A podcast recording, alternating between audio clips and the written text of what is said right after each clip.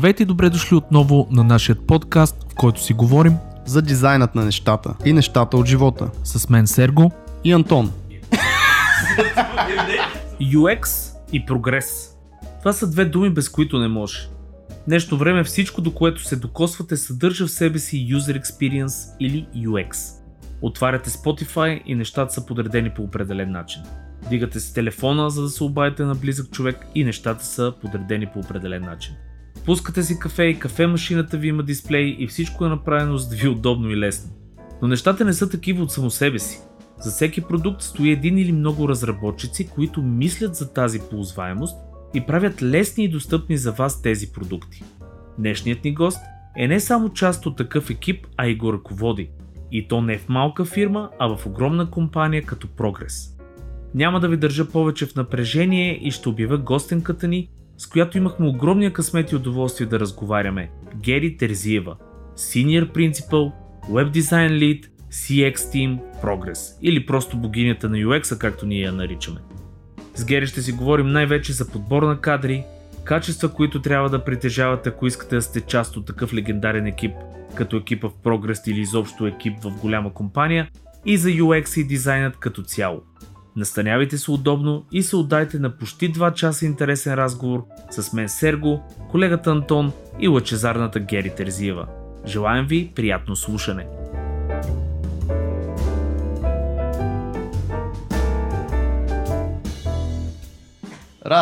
Пак ли аз почвам? Последните пъти, знаеш колко пъти вече аз почвам, Сергей? Значи ставаш много несериозен. Това е защото гласът и между другото и тембъра е такъв впечатляващ и хората някакси се предразполагат към подкаста. Ако почна аз, хората ще избягат. Здравейте, драги слушатели, на този хубав подкаст. Вечерно ток-шоу.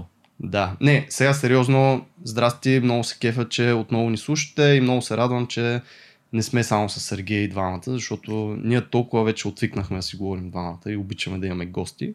Особено когато гостите са дами. Върви ни между другото напоследък на лъчезарни дами. Ето сега сме поканили една много готина усмихната дама, която ще се представи. Здрасти! Здравейте! Здравей, това е Гери всъщност. Да представяме ние така кратко, после тя ще влезне с малко повече обяснение коя е и защо е тук при нас. Това всъщност е моя колежка, всъщност наша колежка, защото повечето сме под някаква форма дизайнери, но на мен ми е пряка или беше пряка от Прогрес и тя всъщност е тим лидер там на веб дизайнерите, затова мисля, че ще стане много интересен разговор и се надявам да бъде полезен за вас. Виж колко съм някакъв днеска спокоен. Между другото си, освен спокоен и мисълта ти тече по-добре и звучиш адекватно. Това, това е рядко се случва. Да, като цяло в 99 епизода, това е 99 епизод между другото за хората. Първия и втория май горе-долу ни бяха, окей, оттам нататък само надолу. Тръгна. Здрасти, Гери, супер се кефа, че имаме такъв човек от такава огромна фирма като Прогрес и добре си ни дошла на нашият страхотен подкаст. Здравейте, благодаря за поканата, много ми е приятно да си говорим. Молим. И ми е забавно, между другото. Това е много хубаво, да. Много хубаво, защото понякога сме депресирани, понякога сме забавни, днес явно ще сме забавни. Аз искам да те питам първо с 2-3 думи, просто да разкажеш в момента какво правиш, с какво се занимаваш и съответно аз понеже знам, че си учил в академията и си завършил с художествено образование, може би да се върнем и до там по някое време. Да почнем с коя е Гери Терзиева? Добре, коя е Гери Терзиева? Добре, в момента имам честта и удоволствието да съм тим лид на един микроекип от целия Customer Experience екипа в Progress. Микроекипа се казва Web Design. Логично. Само да кажа, че микроекипа е по-голям от фирмата на Сергей. Да, Сергей макроекип. Да. Целият Customer Experience екип се състои от 3 микроекипчета, които са UX дизайнери, веб дизайнери, имаме и дизайн опс екип, които са графични дизайнери. Аз в момента работя с 7-8 човека, които са доста талантливи. Изключително приятно ми е да работим заедно. Между другото, тук да вметна директно още в началото на разговора. Поздрави и шараут на всички от Прогрес. Да. Всички да, защото колеги... както разбрахме, Антон също е бил част или все още е, не знам. Последният ден ми беше преди 2 дена, така че вече не съм, за съжаление, защото да. Там си ми беше да. Много хубаво. Но всички са много готини, много талантливи, наистина много добри дизайнери и готини хора, така че от сега да го изчистим това нещо, шараут на всички. Абе, Гери, ти как изобщо започна с дизайна и с арта и с тия неща? Има ли някой вкъщи, който ти е бутал такова скицник?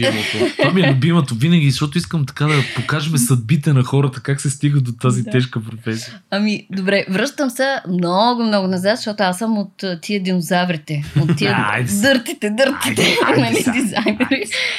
Така, преди много години аз и сестра ми всъщност сме израснали в докторско семейство. Майка ми и баща ми са медици в Сливен.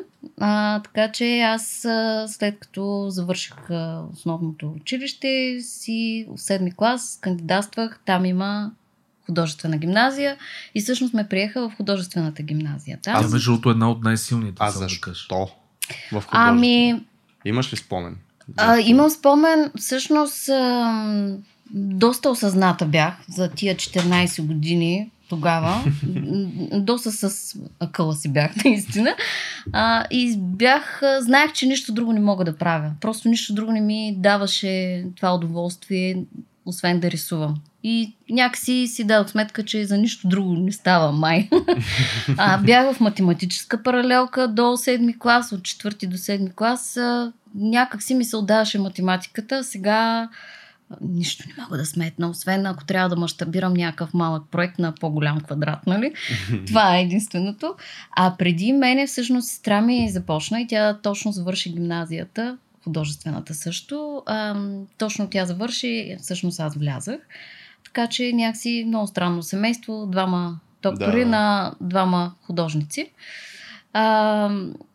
След това в гимназията, между другото, научих едни от най-хубавите такива ценни уроци, които е хубаво един тинейджър да ги получи, да ги научи тогава, защото по-късно много трудно ги научава, между другото. Имаш пред житейски?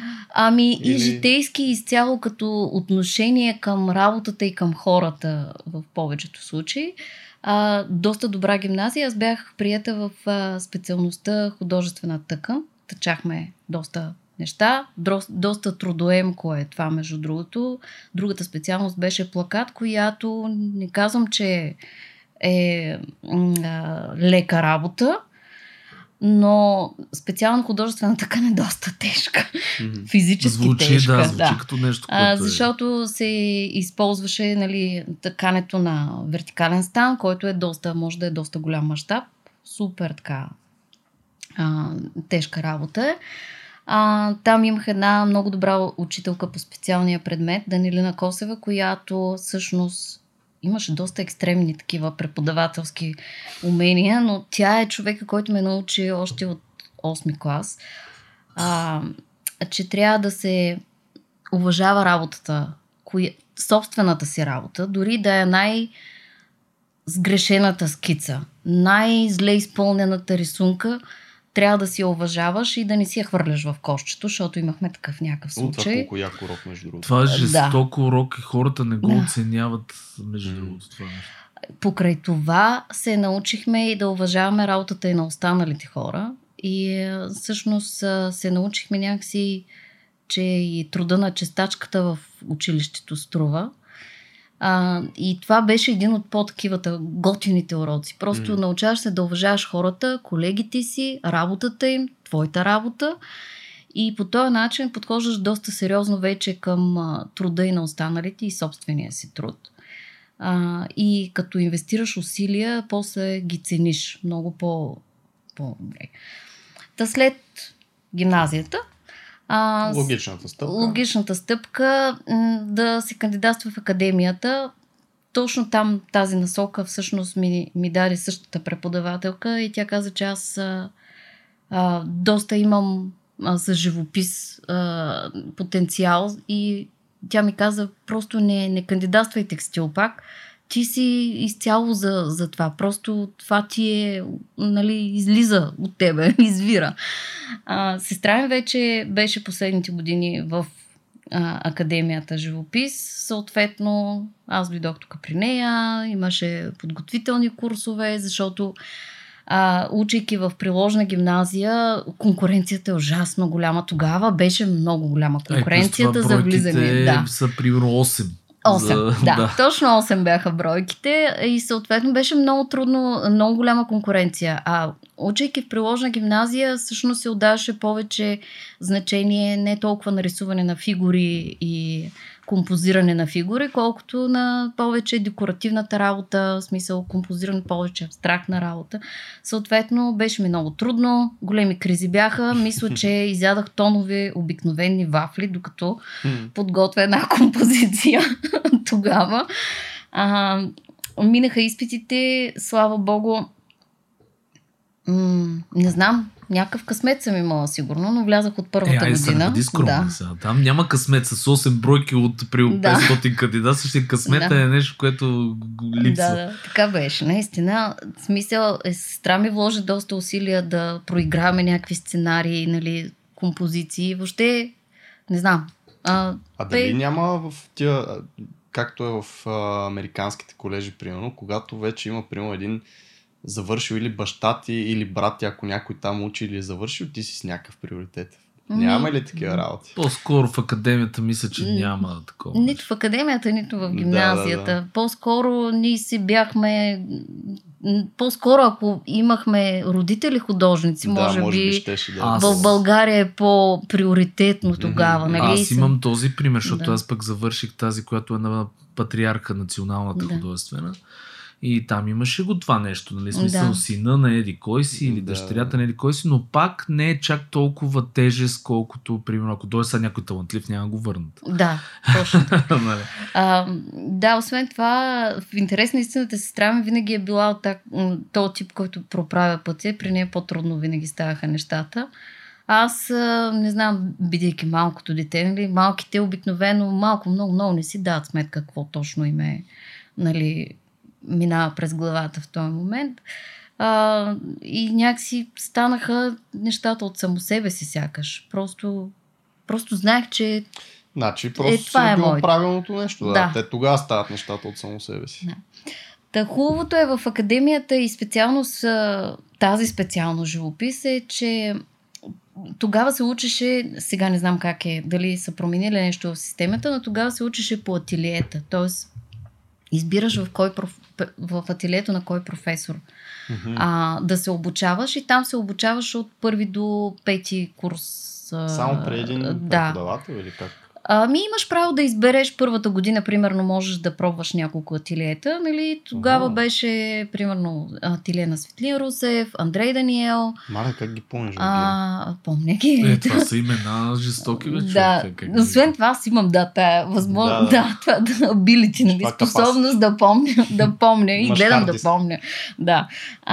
Като аз избрах сега, нали, ще кажете сега каквото кака, такова и аз, но аз избрах ателието на Валентин Колев. Пак по кака си, нали? Но всъщност, защо го избрах Валентин Колев? Валентин Колев беше такъв професор, който даваше свобода на дизайнерите, щях да кажа. Боже. Да, на художниците. Даваше на студентите тая свобода да изразяват себе си. И там можеш да видиш, да намериш кубист, да намериш абсолютен абстракционист. Сестра ми беше от тия, дето рисуваше сини тела, нали, смисъл, защото предимно се рисуваха голи тела, нали. Аз бях леко, смисъл, мен по принцип импресионистите са ми много и светлината и въобще, нали, всякакви такива хора. Моите уважения към Светлин Русев и Андрей Даниел, но те леко малко маниерни направляваха, те не бяха маниери, но направляваха в един долу-горе диапазон хората, нали, които учат при тях. Не казвам, че излизат по-лоши творци, напротив, даже от техните ателиета, като че ли повече хора останаха в живописта като автори. От ателието на Андрей Даниел много разнородни птички излетяхме. Кой, какво, нали, всеки различно. Мислиш ли, че точно това е близко до дизайна всъщност, защото реално сте пробвали супер много стилове? Нали така? Ами да. Едното от тези неща, това е близко до дизайна, и другото, което е, аз пък и там може би съм и наченките на това за лидерството, защото видях, че колкото по-малко мачкаш хората и ги караш да следват някакъв определен път и колкото повече свобода им даваш, те, чувствайки се по-свободни, стават по-отговорни и просто им трябва съвсем леко побутване, когато виж, че са за, с извинение за думата, но за батач в някакъв момент, нали, объркаш. Доста по-тегава дума за батач, окей. Да. Тогава всъщност това го видях и аз знаех за себе си, понеже се познах доста добре и знаех, че аз не мога да вирея в среда, в която някой ме мачка и направлява много силно.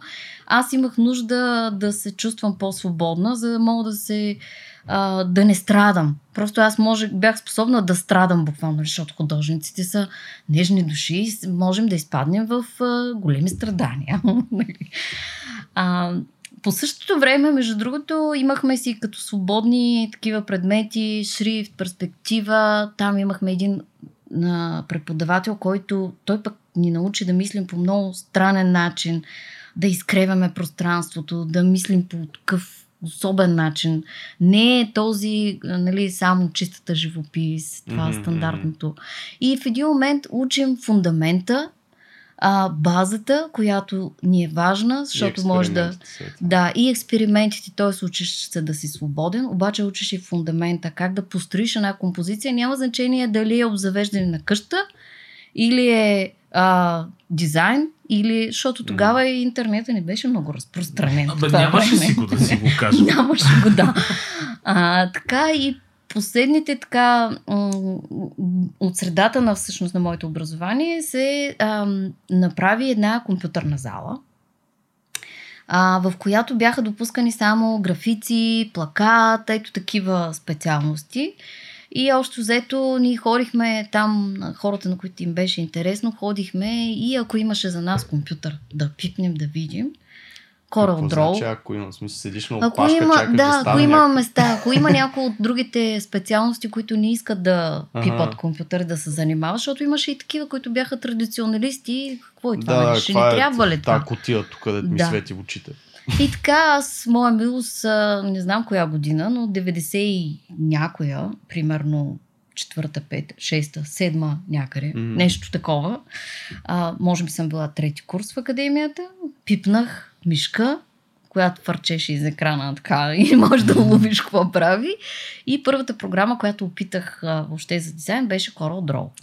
Значи с Сергей си паснете много. Аз не знам да смисъл само да го кажа, обаче за Corel 13 дисковете оригиналните имах честа всичките клип-арти да ги правя аз и иконките в интерфейса на Corel 13. Ама не, аз тогава работех за един Валентин Василев, той беше някакво голямо име в Corel и бизнесът му беше да прави клип-арт дизайн, се казваше фирмата. Бизнесът му беше и той всъщност сключи договор с Corel директно да ги снабдяваме с изображенията.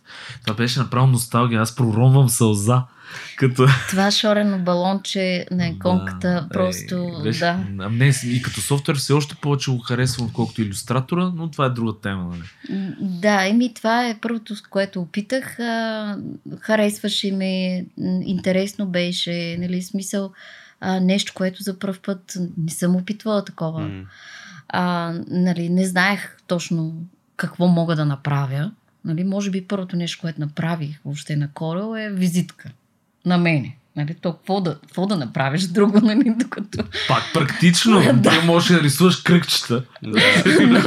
Просто чертаят кръгчета. Тогава въобще не знаех, понеже има много малък допир с принта по принцип, но нямах тия представи от пасери, смик, RGB, тия неща бяха далече в бъдещето. Нали, след това имаше един готин Photoshop, който нямаше все още леерите, не бяха измислени. Това Photoshop беше на един такъв... Четворка, тройка. Каква тройка, бе, човек? 3. Нещо беше, 3. Да. Тия първите, Четворката е първия, Photoshop 4 е първия с леерчета и това го знам, защото вече го преподавах в Нов български университет. Така че... Сега ще ни разкажеш за това за преподавателската си кариера. Кой е първият ти Photoshop, бе? Е, преди това още беше един черно-бял с едно оче, супер такъв графичен. Имаше един ласото и това беше май. И Magic, да.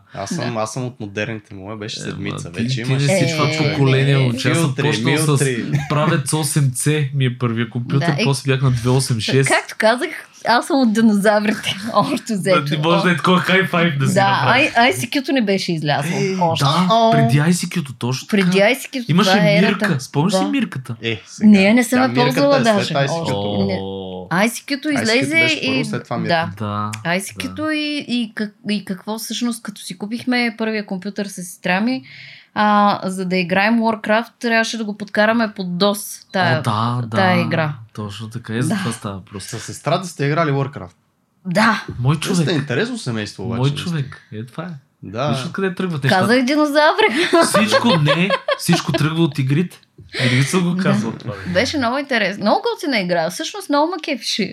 Между другото как изглеждат. Особено орките. Бяха супер яки. И там не знам какво заработвахме, за да си построиш кръчма. Кръчмата много макефиш, защото като кликнеш върху нея и се чуваше някакъв много готин звук, как си хапват орките. Кое те е влечало? Кръчмата. Да. И така ми тръгна от академията, от компютърната зала.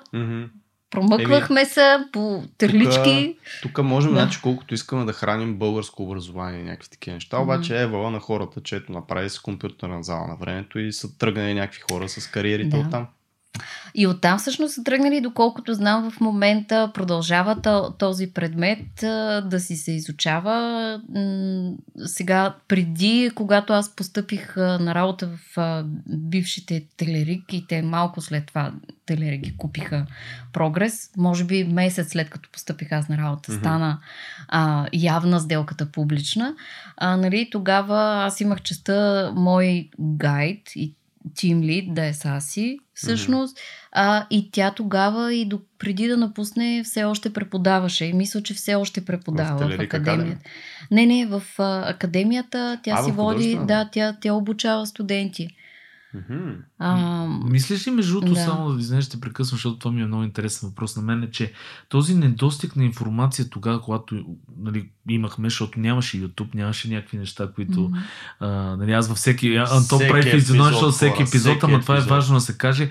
Всъщност ни стимулираше повече да се развиваме и така да ги изяждаме, дет се казва, с кориците тия програми и тия неща. Защото в днешно време, аз поне като подбор на кадри правим и гледам, че малко едно хаотично такова се случва. Малко не знаят откъде да фанат, какво да направят. Ами, по-скоро в момента на по-млади дизайнери, да кажем, по-млади колеги, да кажем, че е малко по-някакси стереотипно. Или просто толкова много информацията, че те наистина не знаят откъде да започнат. Имат нужда от някакъв пример или просто добра практика, за да видят как се получават нещата, откъде да тръгнат. Ако си тръгнал сам да правиш дизайн и да се учиш, наистина, ако има някой, който да ти е ментор и да ти помогне в това, може би много по-лесно ще ти се случат нещата и не е необходимо да изгледаш цялата информация, която я има в момента, за да се научиш да я отсяваш, за да видиш кое е твоето нещо, защото не е необходимо всичко, което е публикувано, да е твоето. Твоето решение, твоя начин на решаване на някакъв проблем. И нямат време да измислят свой пък в същото време, защото има много неща. Едно време се налагаше да търсим, включително ето сега една ситуация, за която се сещам. Сестра ми му беше завършила академията и си търсеше работа. И тя си търсеше работа с портфолио, което не беше дигитално. Тя ходеше с една дебела папка с принтиране, което беше адски скъпо да бъдат принтирани такива проекти за принт и за всякакви такива неща. И ходихме в дъжда, в къде ли не ходихме по някакви фирми, даже и аз съм ходила с нея, защото по някакви такива зачукани квартали на София, че просто да те страх сама да отиде някъде. И най-накрая всъщност отидох на интервю в една фирма, сравнително малка, която всъщност правеше уеб приложения, уеб сайтове и въобще уеб банери и такива неща. И просто ви бяха казали, дали задача и казали, добре, обаче ще направиш проект за един уеб сайт. А ние не знаехме какво е това уеб. И отидохме на Витушка, беше Американската библиотека. И просто помолихме една жена да ни отвори на един компютър, да видим какво е това интернет и как изглежда един уебсайт. И тя ни отвори. Ние буквално го скицирахме на лист бял с молив какво изглежда, че има меню, че има едни тесни банери се правяха тогава. Хиро банера беше абсолютно тесен. Като мустачки на някакъв елегантен. 10 пиксела, примерно. Нещо такова, да, защото резолюцията, нали, която се подготвяше, беше 600 на 800, говоря. Най-така, нали. И всъщност ние скицирахме това нещо, за да може тя да подготви някакъв проект на хартия и да го занесе. И за да кандидатства. Това и беше задачата. Не е сега, както в момента можеш да намериш, да видиш какво Behance прави компанията, виж в Behance какво правят другите, в Dribbble, къде ли не. Нали, имаш толкова много информация, че дори не си застрахован да измислиш нещо, което може да прилича на нещо, което някой друг е направил. Нали, и не е задължително да си го видял и да си го копирал, Просто мислите еднакво, просто имате еднакво чувство за естетика, споделяте с този човек от другата страна на океана, примерно, или не знам къде. Има такъв пример, не си спомням, мисля, че беше с тефлоновото покритие или нещо от сорта беше. Двама различни учени правят, патентоват даже примерно в рамките на една седмица в две различни, тотално различни държави едно и също нещо. Без да се познават, без да знаят за какво става въпрос. Мисля, просто явно са стигнали до този извод, нали? По някакъв начин. Но това го има в дизайна, да, абсолютно си права. То още по-такъв пряк пример на Medium, новото лого, което е с трите точки. Те са едни такива три точки, дето се въртат в перспектива се. Но някой беше изкарал едни статии с още поне 3-4 такива лога, които много се приличат. Обаче има едно Bees Home или нещо такова, което е за кошери явно на пчели. Едно към едно, обаче флипнато. Ага. И Medium са си, нали, голяма, сериозна компания. Не са го откраднали най-вероятно. Просто си представи с три точки в перспектива колко можеш да ги въртиш и как можеш да ги направиш. И вариациите, които са. Вариациите няма да са толкова много. Нали. Така че абсолютно се случва това нещо, дори да не си копира, просто да имаш подобна идея, защото няма някакви мега гига оригинални идеи. Но аз ще върна на това с рисуване, защото мене първата ми работа, която ме взеха дигитална, беше в Nobel Pharma, една фармацевтична компания, аз стоих с рисунки. Точно. Мисля, това ми беше също нещо и тогава имаше печатни фирми, повече, нали, такива с печат, предпечат и прочие неща. Уеб беше много така рядко да попаднеш на някоя уеб фирма и съответно, нали, тази фармацевтична фирма ми даде този шанс и аз бях буквално отивам с едни такива. При мен бяха, мисля, че темпера някакви композиции, по-плакатни бяха, защото някакви неща. И човек един, той беше турска фирма, турски менеджер, турчина каза, виж какво, виждам, че имаш талант. Той очевидно ще ти дадеме шанс и благодарение на него, нали, седнах там вече да пипам някакви неща. Така беше едно време. И сега с една такава тайм машин да се пренесеме поне в близките 10 години от сега назад, нали? За младите. Да, за младите. Малко. Да бе, хубаво е да знаят историята на кастофона и... Хубаво е и всъщност това е една от причините, поради които, понеже така се случи, че последните, да не кажем, да не връщаме 10 години назад, последните 2 години така се стекоха нещата в прогрес, че трябваше да се тъпнем изцяло, т.е. да съберем, извинявам се за чуждицата. Може да си ползваш колкото искаш. Трябваше да се тъпнем изцяло на почти нов дизайнерски уеб дизайн екип. И всъщност аз като бях замесена с този процес, да селектирам кандидати, реално аз гледам по съвсем друг начин на резюметата, които пристигат при нас и може би образованието, това е едно от нещата, което гледам първо. Не е от особено значение, т.е. не казвам, че видели само това и този човек автоматично влиза в шортлиста, но за мен това е много, много важно като цяло. Този човек къде е учил, какво му е образованието, защото искам да видя фундамента, който той е получил. От там нататък той може да надгражда само, но фундаментът е много важен.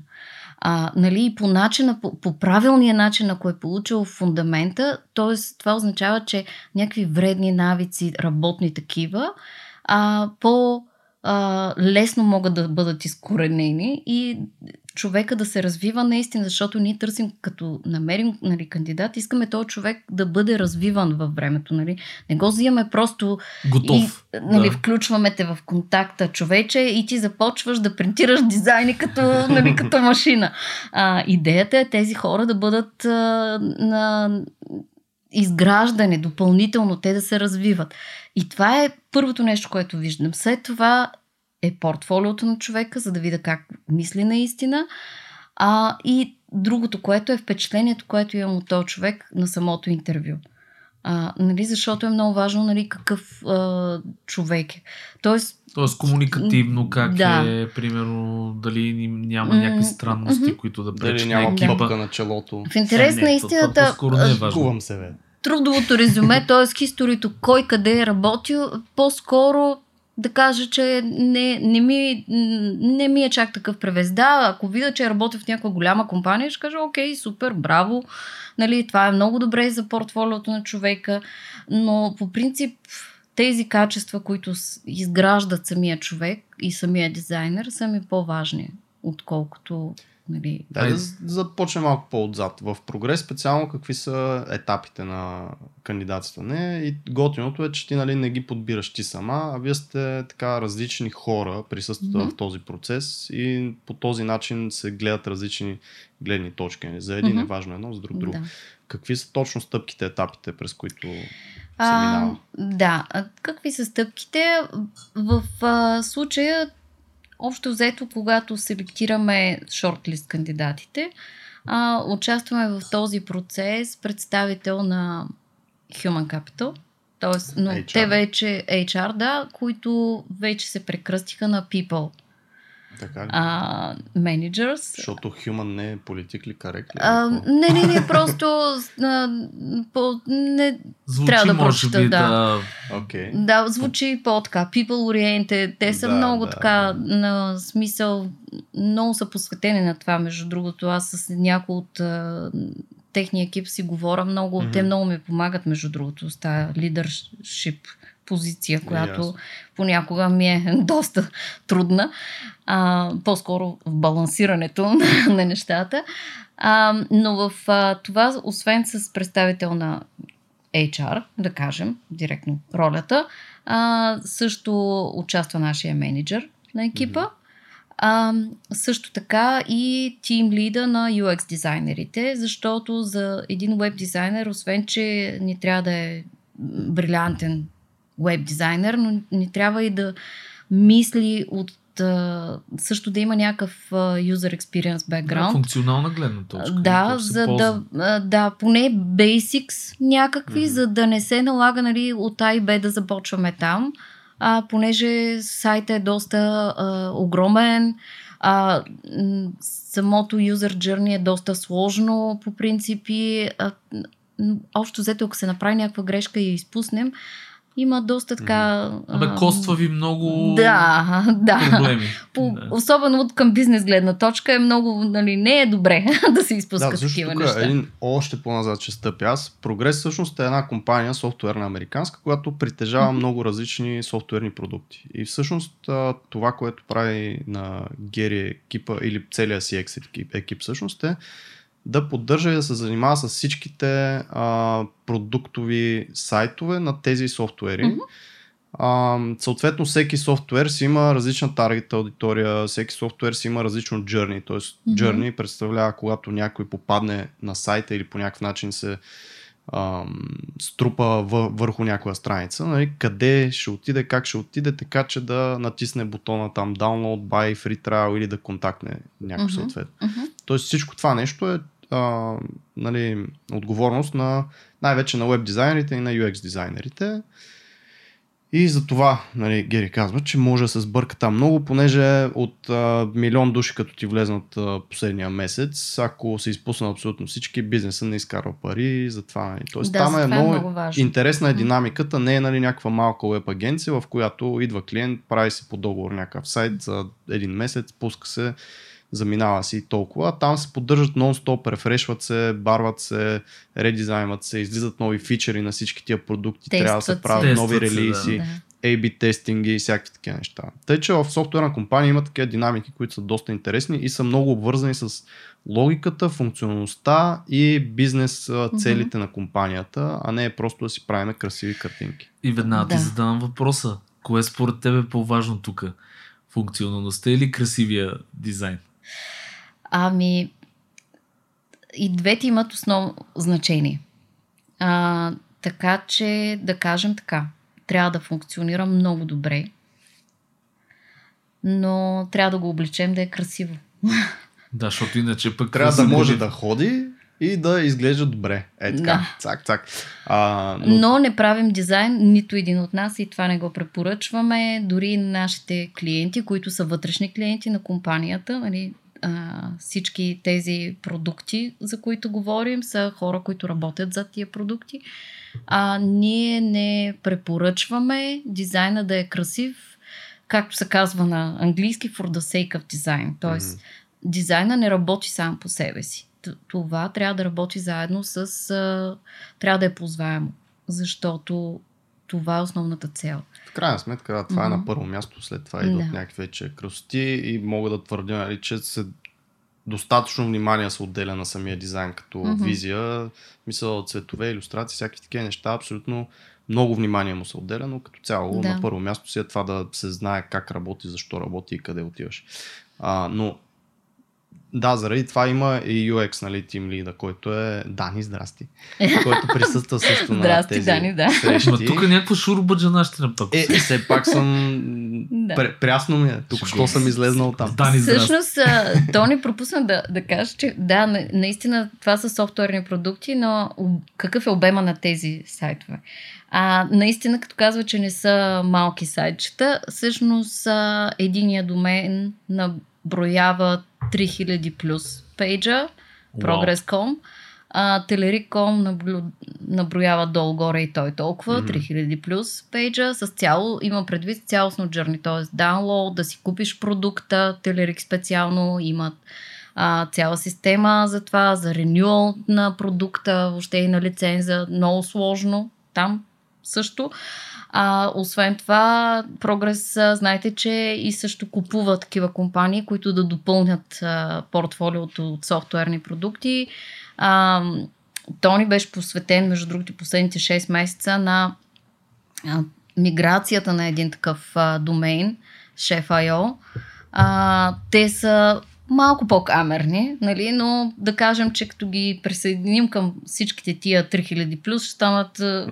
сигурно 4000 плюс, ако, нали, зависи, това са вече бизнес решения на по-високо ниво, които се взимат, но дори да останем с 3-4 домейна различни, това си е семейството на Прогрес и си е голям обем. Наистина, от не са малки сайтчета, т.е. стигането до този финален червен там, какъвто и цвят да е бутон, клик here или download, по-сложно е, защото искаме хората да разберат, юзерите да разберат този продукт какво прави и че ще му свърши работа за бизнеса. А бизнеса не е просто аз имам офлайн магазин, искам магазина ми да стане онлайн. Бизнесът е голям. В смисъл, бизнесът е B2B, machine learning, ето такива големи нали, бази данни, плюс трансфер на данни, защита на данни. Въобще е доста масивно. Крайният клиент също не е, нали, някой леляти, а е огромна компания, която се занимава примерно с продукция на някакви датчици. Компанията на леляти. Да. Говорим за огромни мащаби. Ясно, това не са one-pager и някакви деца правят за половин час. са неща, които всяко едно решение, те затова нали, се смееха много на Фейсбук, че един месец били там дизайнвали една иконка. Има... Да, обаче тази иконка, ако я не я направят като хората, половината човечество ползва Фейсбук. Това означава, че няма да я намери някой тази иконка. То фичър буквално, примерно, падат едни милиони хора, които не го ползват и естествено ще отделят такова време с тестване, с много неща. Мащабите са други. Да. Връщаме се на интервю процесът, в който каква е всъщност, аз исках да знам стъпките, първа стъпка. Да. Попада Сергей в прогрес, да интервю с папчета. Добре, дай да ги минем наистина първа, втора стъпка, защото така се отклоняваме и Тони е неспокоен. Да, не, аз просто се опитам да го върна разговора. Първата стъпка е при нас идват смисъл, вече ви казах кой е екипа от към наша страна, от страна на веб дизайн, нали хората, това съм аз, менеджера ни, и HR-а, нали, и UX лида. Съответно при нас идват шортлист, смисъл резюмета, т.е. все пак селектирани, дали... Селектирани по-скоро дали отговарят на... Примерно, пуснали сме за синьор роля и дали човека, който кандидатства, има нужното образование, има нали, стаж години, да, нали, и дали прилага портфолио, въобще дали е за дизайнерска позиция, защото очевидно има и хора, които просто са кандидатствали, объркали са обявата. Най-често срещу аниматор и аниматор на морето, нали, това са базика. Да. Да, не знам дали сме имали такива случаи, но съответно аз получавам примерно и колегите получават от HR-а нали, съответното резюме. Аз съм доста бърза, между другото, защото ви казах какви неща гледам. За мен са важни образованието.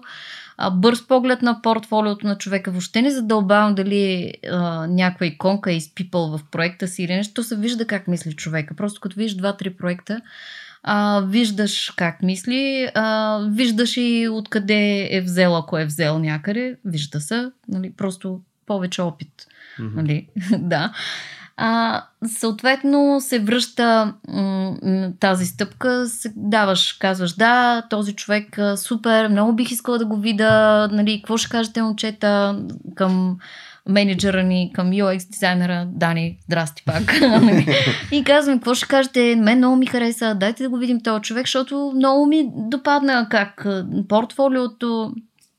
И така, съответно, следващата стъпка, втора, може би, да кажем, те правят един фон скрининг, HR-ите, чуват го човека, обсъждат, предполагам, някакви негови очаквания, нали, кога може да започне, евентуално, ако нали, се харесаме. Предполагам, че и финансовата страна на въпроса обсъждат нещо, което да до нас като тим лид не стига. До мен и Дани не стигат тези. Когато ви се обади HR-а втория път, тогава се очаква и да ви попитат за цена. Да, защото е много сенсативен. Ясно. Много сенсативен е това въпрос. Плюс това всички фирми имат някакви гайдове. Горница, долница, средна цена и така нататък. Да, и там вече се работи. Аз за друго го казвам. Имайте преди, че просто като организация. Защото според мен доста хора го изпускат. И аз малко така, понеже ние сме си дизайнери, мислиме как просто да отивам на работа и да си правим дизайни. Преди или хората се притесняват. Или като сте кандидатствали, просто си преценете и нали, какви пари бихте искали да взимате. Тоест не да ви изненадат на телефона да го мислите, защото аз примерно бях така, аз му казах, дай да го помисля и ще ви се обадя. Мисъл, което не че прави лошо впечатление, но по-добре да си знаете нали, колко искате да взимате от тази фирма, когато ви се обадят и ви попитат. И естествено пък не трябва да бързате на първата стъпка да кажете, знаеш какво, аз искам да взимам толкова. Защото изглежда ако, не е окей. Ако ви питат, имам преди. Няма да... Здрасти, такова, много ме е готино. Аз искам 10K. Да. Това е. Аз лично даже бих препоръчала по-скоро да се казва някакви от между толкова и толкова, защото това дава... мисля, че от гледна точка и на кандидата и на компанията дава някаква свобода просто да помислят, нали, защото аз също не мога да оцеля, нямам представа къде се движа в момента. Нали? Понеже ние нямаме достъп до тази информация и аз нямам достъп, въпреки че съм team lead, нямам достъп до информацията, нали, дори хората от собствения ми екип, нали, как, в какви граници се движат, така че мисля, че когато се говори в рамките между от толкова до толкова, е по-дава някаква свобода и някакво спокойствие, според мен. Аз мисля, че никой, много малко хора знаят как се движат в момента спрямо други на пазара. Примерно, да, също нямам идея, дори приятели, които са дизайнери, горе-долу колко взимат. То това не трябва изобщо... То не е водещо. Не е водещо и не трябва да е цел и много така начинаещи не го разбират. Тоест някакси за тях те не искат да се прецакат. Това им е идеята на повечето, като ти няма да се прецакаш, ако тази цена или заплата или каквото и да е окей за теб. Тоест просто си прецени, ако ще някой да взима 5 бона, а ти да взимаш 3000 лева, обаче пък ти приема, може би не живееш под наем, може би еди какво. Винаги има някой, който взима повече. Има дизайнери, които взимат за едно лого, знаете, милиони. Никой не може да се сравня с тях и сега го яде отвътре, че той взима примерно еди колко си. Моят съвет към по-младите дизайнери, нали, и тези, които имат доста да натрупат опит, не тръгвайте с извинение с рогата напред и т.е. с парите напред. Тоест, това създава впечатление на доста арогантно поведение и не мислете, че примерно когато е голяма софтуерна компания, в случая примерно Progress е няколко години подред като работодател номер 1, примерно, т.е. да си каже, ти имат много кинти, нали, сега ще ги издрусаме, да, ама кой си ти, че ще изтупаш чувала, нали, точно, задай си въпроса, аз колко струвам, нали, аз какво мога да дам. И след това си прецени някаква нормална сума, нали? Смисъл, прецени колко, нали, подходи с уважение все пак и към труда, който влагат и хората, и колко труд и опит стои зад това да си работодател номер 1. То не става просто е така, защото има една лъскава сграда, нали, има готини джаджи, наистина, за съжаление, нали, последната една година не можем да им се радваме. Има як фитнес, нали, той не го е виждал, с последен нали, модел играчки там, кетлер и така нататък, с готиния боксов чувал, на който и аз, нали, го биех. Закача по някоя... така принтирано лице на някои колеги. Така че, смисъл, не трябва да се тръгва с рогата напред и с това не е важно само парите. Важно е какво би получил и какво би научил също там, защото в такива компании, точно такива, които те не са с някакви празни етикети залепени, нали, работодател номер 1. По най-голяма вероятност има там да срещнеш наистина хора с доста опит, от които можеш да научиш доста неща. Наистина, които след дълги години, след това ще се обърнеш и кажеш, ето там аз научих еди какво си, нали? Смисъл, научаш много повече и реално получаваш повече, отколкото даваш. Това е, че хората не взимат, как да го кажа, в сметката тези допълнителни неща, защото едно знание е вечно, както се казва, и хляба в ръцете, които ти го дават, това нещо може да ти изкарва пари и още 20 години напред. А заплатата моментната е нещо, което, нали, то ще расте, примерно ще се сменят фирми и така нататък. И никой не взима, всъщност това ми направи впечатление и нали, в нашата действителност на гейм компании и прочие, че хората така се съсредоточават върху моментното състояние, какво ще ми дадат, нали, и взимат точно тази сумичка, която ще дадат, обаче примерно той ще научи едикви си неща, ще му дадат едикви си бенефити, да не говорим, че тия неща, които ти ги каза, фитнес и работи, това всичкото струва на Прогрес една огромна сума да поддържа и да го направи, а спестя пък на човека да си купува карти за фитнес, да ходи. Това са едни допълнителни бенефити, нали, които са много ценни. Хората някакси не са свикнали да ги смятат тия неща. И така, извъни HR-а. Да, така, да се върнем на стъпките. Да, знам, че винаги провеждат един фонскрининг, след което те ни запознават с детайлите по този фонскрин и те си водят някакви бележки и казват, този кандидат примерно изрази съмнение, че може примерно въобще да започне работа или не е разбрал обявата. Един вариант. Но има и друг вариант. Видя ми се много готин, много мотивиран, супер, дайте наистина и съответно организират интервю. В момента интервютата се правят през Teams, да, защото нали, заради въпросната ситуация, която е доста... Всички мислят, че са запознати. Да, която е доста хахава наистина. Преди бяха на живо, Тони го интервюрахме на живо, нали... той даже имаше и честта, между другото, да участва на интервюто, доколкото си спомням, и нашия креатив директор, която е базирана в Щатите, и въобще никой не го предупреди, че е изцяло на английски интервюто. Не се шашна, не се панира, не знам колко притеснен си бил, но въобще между другото, интересно, но не бях. Да. И ни направи много добро впечатление. Между другото, ние направо се влюбихме в него.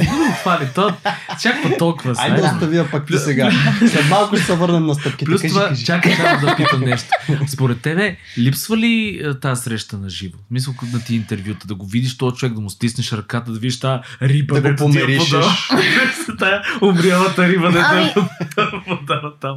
Зависи. Смисъл, има някои хора, за които е важно контакта на живо, за да могат да придобият по-ясна представа. Аз при мен се оказа, че и не на живо добивам същата представа за хората. Смея да твърда, че имам много правилно шесто чувство и се ориентирам много добре. Познавам ги хората, т.е.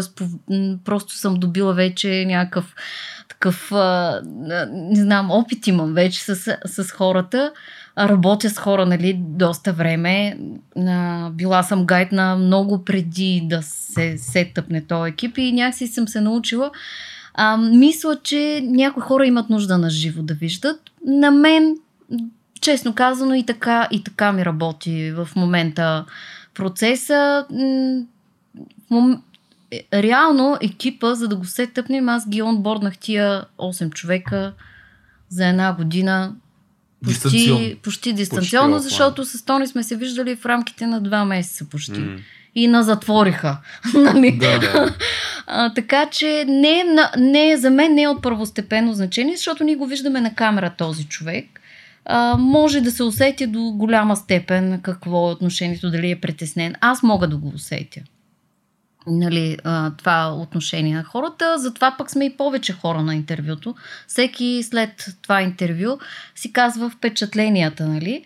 И да се върнем на интервюто на Тони. Той като си тръгна, нали, тогава беше физическо интервюто, той като го изпрати HR-а и съответно ние го обсъдихме надълго и на широко и просто всички казахме, че направо сме влюбени в него.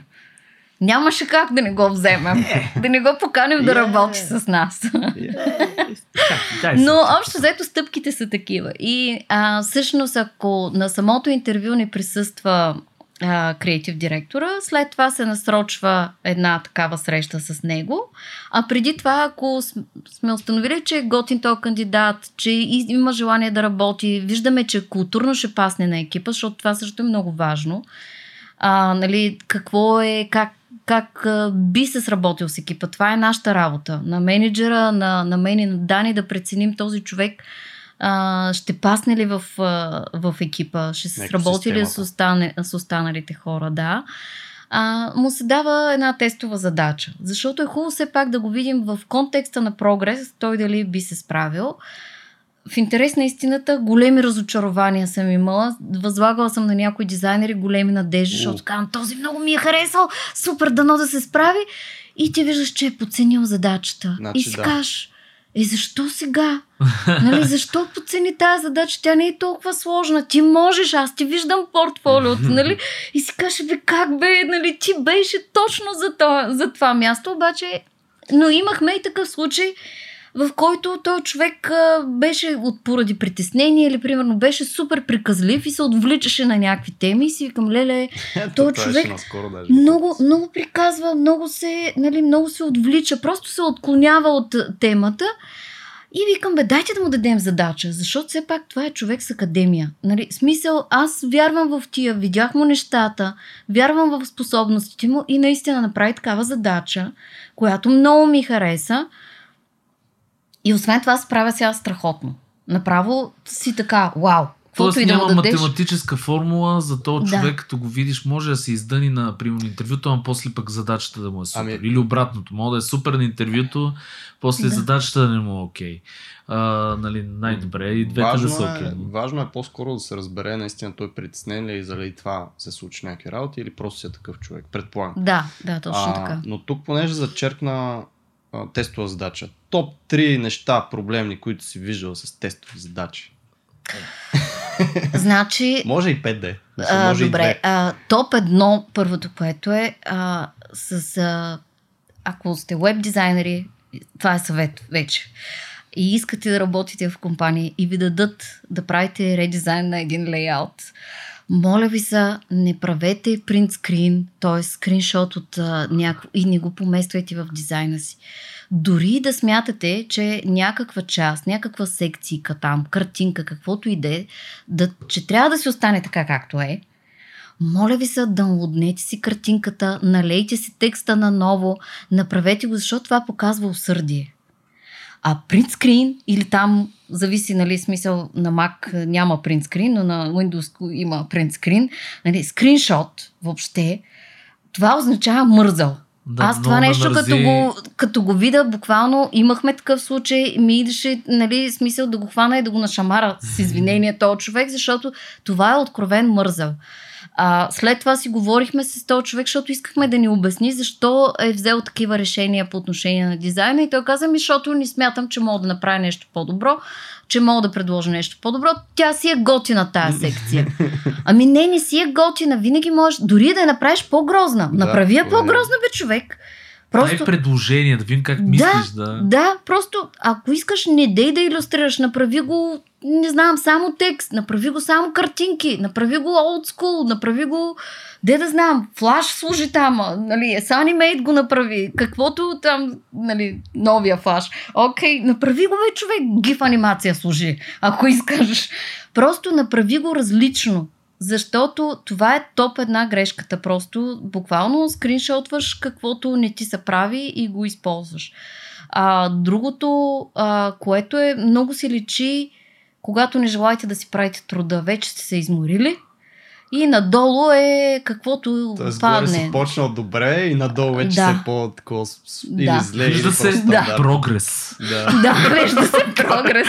Тук е един съвет, между другото, за всички, които имат някакъв такъв подобен проблем. Когато започнете да правите една страница или дори сайт, това не значи, че трябва да започнете отгоре и малко постепенно да вървите надолу. Що бе така се редва? Да, защото това не е ония JPEG, който преди така се зареждаше отгоре надолу, а когато се изморите с някакъв етаж, някаква секция или както си го нарича, там може да скочите надолу, по средата, отгоре, ако правите мултипейдж, да почнете да втората страница, третата страница, да се върнете, защото те трябва да имат изходство. Mm-hmm. Тоест ти ако работиш само горе, някакси почваш да изсушаваш надолу какво се случва. Реално това става. Това е топ 1. Това е второто. Това е в топ 2. Другото, което е... Това е нещо, което още в академията или даже още от гимназията го научих. Тогава ни учиха просто да се отдалечиш от работата си. Тоест, отдалечаш се от статива. Сега какво имам предвид, когато правиш web layout? Буквално спрете за малко и се отдалечете от това нещо. Спрете да го гледате. После се върнете на екрана и веднага грешките, които сте направили, дори UX грешки, веднага ще се проличат. Тоест, отдалечавайте се малко, давайте се дистанция, защото ако го направите на един дъх тая тестова задача, вероятността да допуснете и то буквално такива грешки, UX грешки, особено UX грешки, така се допускат много лесно, и то такива, които не сте ги правили. След време, като си погледнете задача, кажеш, аз това го знам, защо съм го направил. Нали? В смисъл, ето това е от буквално нежелание да си дадеш почивка и дистанция. Никой не е казал, че трябва да работиш 24 часа в денонощието по нещо. Единият вариант е от това, другия вариант е от това да си мислиш, че това е най-доброто, което можеш да направиш и просто това е смисъл. Да. Защото аз мога да дам пример с тестовата задача в прогрес, който в момента ми изплу просто. Бях си я направил страничката, обаче като се върнах към нея, после да я видях колко много различни стила текст имам, което е, нали, много първото, което може да знаете, че е хубаво, като ще имате heading H3, H2, H1, някакъв там title. Надолу, ако имате подобен тайтъл, да бъде същия стил, да не са 14 000 стила на една страница. При мен беше точно това. И трябваше да го поуспокоя, да си ги върна малко, да са адекватни. И това наистина го виждаш, някакси ти седи окей, докато го правиш и като го поставиш, връщаш се.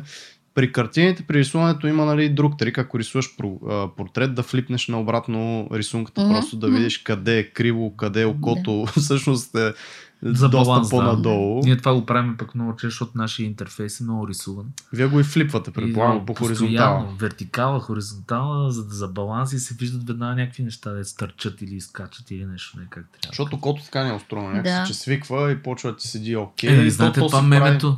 Да, кажи, извинявай, явно. Някакво яко меме, кажи. Меме ли, кажи как викат, да, дето, нали, как виждам аз рисунката и някаква, нали, много готина мацка и после всъщност проверка, нали, като е флипнах и гледаш някаква разкривая дизайна. Дали там отиде висът и се стича. Да кажем, това да е третата грешка. Другата грешка, която то всъщност не знам дали е точно грешка, но аз го читам като нещо, което може да навреди на кандидата е, когато си уеб дизайнер и кандидатстваш за уеб дизайн и тръгнеш да предлагаш някакви мега екстремни UX решения, като например някаква феноменална навигация, нали, която направо не знаеш откъде се отваря, как работи, нали, как ще се разработи от там нататък. Въздържайте се от такива решения, защото, нали, освен това, както казах, има и UX човек, който е с доста опит зад гърба си и това може да е малко във ваш ущърб. Към това може да върви и още едно нещо, като например твърде много бутончета по различен цвят, форма, нали, и липса на иерархия. Да, и липса на иерархия на тия бутончета. Харесайте си за тестова задача, моя съвет е, харесайте си максимум 3 бутончета. Един primary, един secondary и един, който го използвате на ресурси, такива статики, блокчета и такива неща, който е малко по... акцентен някакъв. Тук може да споменем, че наистина Прогрес и големи компании като Прогрес, както ние, нали, Любо имахме тук от SAP UX лида, всъщност всички тези големи компании имат дизайн системи, т.е. там не могат да си позволят да имат 16 вида бутони, 16 вида линкове, защото всичко трябва да е консистентно. И наистина се свежда до това да имате минимален брой стилове, текстови, бутони или са линкове или са каквото и да е. В смисъл, Гери за това го споменава, нали, защото те работят с дизайн системи отзад. Не могат да си правят каквото искат, както е някаква малка агенцика, където може да си изкоди, хардкодва някакви неща, без никакъв проблем вътре в кода да си ги сменя, каквото иска да си прави. Затова, когато кандидатствате в голяма технологична компания, е хубаво нещата да са ви стегнати, да са ви издържани. UX без practices, както каза Гери, да не са супер извънземни. Аз ще добавя две неща, между другото, сега не знам, Гери, по-що ще питам и тебе дали при вас е важно това, ама две неща като съвет пък при нас, какво гледаме ние, допълнителните неща, които не са в задачата. Тоест презентацията е за нас много важно нещо и отделно човека да е направил една екстричка, нещо допълнително, защото при вас важно ли е това?